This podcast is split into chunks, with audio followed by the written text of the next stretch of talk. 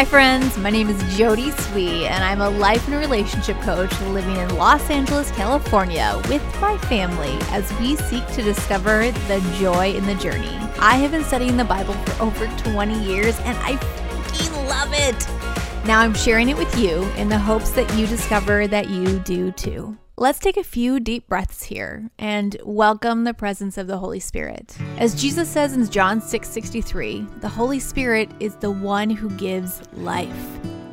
Breathe deeply for at least 3 counts in and 3 counts out. And remember that the Holy Spirit is the one doing the heavy lifting in our hearts as we ponder the truths we discover in the Bible. We can relax and create space for her to go to work. Take a few more deep breaths here as I pray for us. Holy Spirit, you are welcome in our hearts and lives. Please show us what you have for us today as we look at some juicy bits in 2 Peter. So, I talk a lot about how much I love the Bible. It's just the best. It's so deep and mysterious at times, and at others, it's amazingly comprehensive. This week, we're going to look at the latter, and we're starting in 2 Peter 1 3 from the Passion Translation. It says, Everything we could ever need for life and godliness has already been deposited in us by his divine power. Did you catch that? Everything we could ever need for life and godliness has already been deposited in us by his divine power. I don't know about you all, but I spend a lot of time asking the Lord to give me wisdom or clarity or patience or whatever. But this says that for those who have surrendered their lives to the Lord, everything we could ever need has already been deposited in us.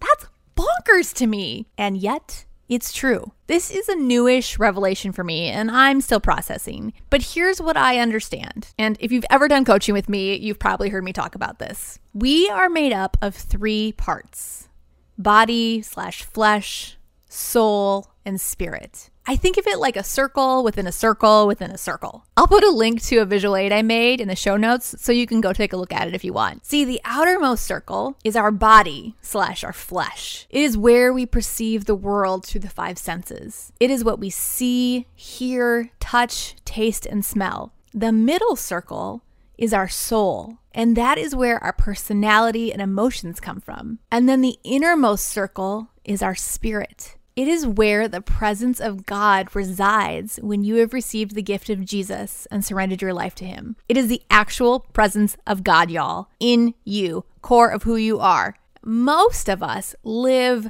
outside in. We allow our external circumstances to inform our emotions and personality, our soul. But God is inviting us to flip that script and live inside out and let His Spirit within us inform who we are aka our soul, which then informs how we live in our bodies. It's why this podcast and my business is called Live Idlewild. It's the idea that instead of trying so hard to make things happen on the outside, we must allow ourselves to grow idle and allow God to grow something wild within us. Isn't that concept just so freaking beautiful and kind of revolutionary. Let's take a few beats here and check in. How are you living right now? Are you allowing your external circumstances to inform who you are?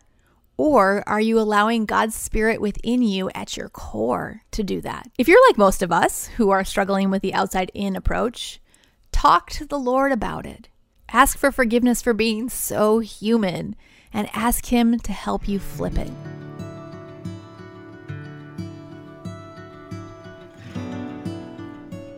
We are invited to live spirit out because, as 2 Peter 1 3 tells us, God has already deposited everything we need for life and godliness within us through his spirit. Need more clarity? How about patience? More self control? Through God's divine power, it's already in you. Hold that truth close for a second and let it reverberate through you everything you need for life and godliness is already within because of God's Spirit. The deposit has already been made and you get to utilize it. But now the question is how do I access it?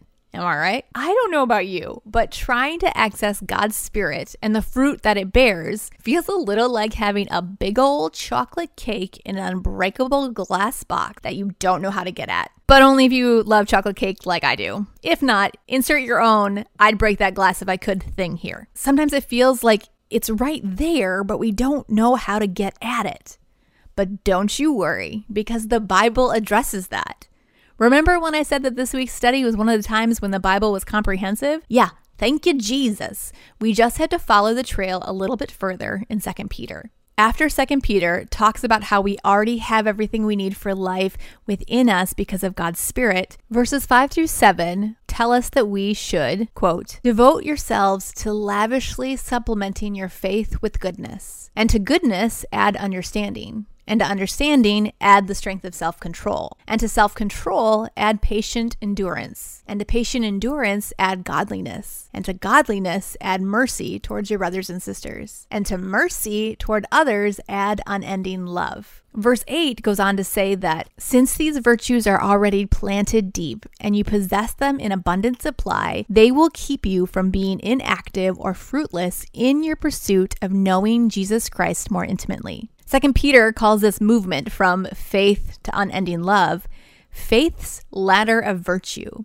and that each of these virtues goodness, strength to self control, understanding, patient endurance, godliness, mercy all the things we need to live are already planted deep within us and is in abundant supply. Oh, great, Jody, but how do we access it? Well, hang on, I'm getting there. So, step one, we must believe that these words are true and that everything we need to live our lives is within us through God's divine power. If you're still struggling to access it, even though you focus on that belief, don't worry. Second Peter answers that question in the next couple of verses. If anyone lacks these things, they are blind constantly closing their eyes to the mysteries of our faith and forgetting their innocence. There you go. The reason you might be struggling to access the deposited gifts that the Lord has planted deep within you is because you're blind. No big deal.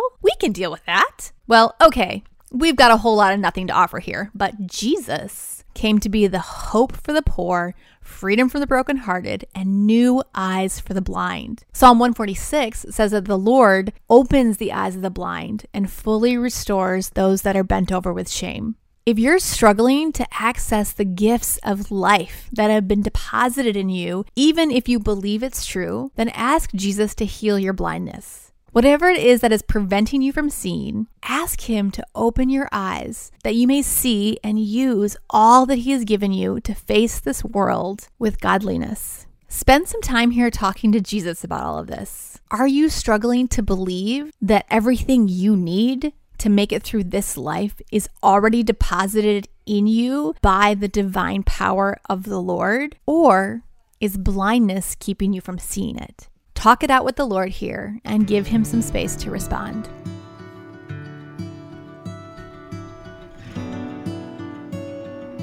If you need more time here, please take it. Pause and come back later, or don't. For those of you who are ready to wrap it up, let's recap. Everything you need to face this world with all of its hardship, all of its questions, all the things, everything that you need has already been deposited in you by God.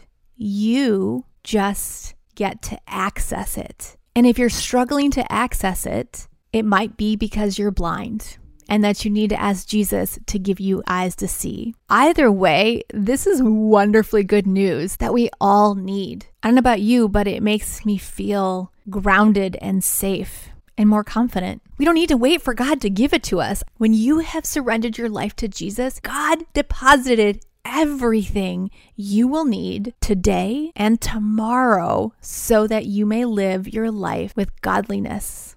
Thank you, Jesus. But if you are struggling with being blind, I'm going to end here with this sweet exchange between Jesus and a man named Bartimaeus from Mark 10 46 through 52. When Jesus and his disciples, together with a large crowd, were leaving the city, a blind man, Bartimaeus, was sitting by the roadside begging. When he heard that it was Jesus of Nazareth, he began to shout, Jesus, son of David, have mercy on me. Many rebuked him and told him to be quiet, but he shouted all the more, Son of David, have mercy on me. Jesus stopped and said, Call him. So they called to the blind man, Cheer up, on your feet, he's calling you. Throwing his cloak aside, Bartimaeus jumped to his feet and came to Jesus. What do you want me to do for you? Jesus asked him. The blind man said, Rabbi, I want to see. Go, said Jesus. Your faith has healed you. Holy Spirit, help us see and access the deposit that the Lord has made within us. And if there's something that is causing us to be blind, we ask that you would give us sight. It's in your name I pray. Amen. Thanks for listening to Live Idlewild with Jody Swee. I love you guys and I hope this serves you well. If you're loving this stuff and want someone to process with, don't hesitate to reach out. That's a huge part of what I do as a life coach, and you can try a session for free. Just head on over to my website, jodyswee.com, and schedule it today. Until next time, may the love of Jesus grow wild within you until it overflows to others.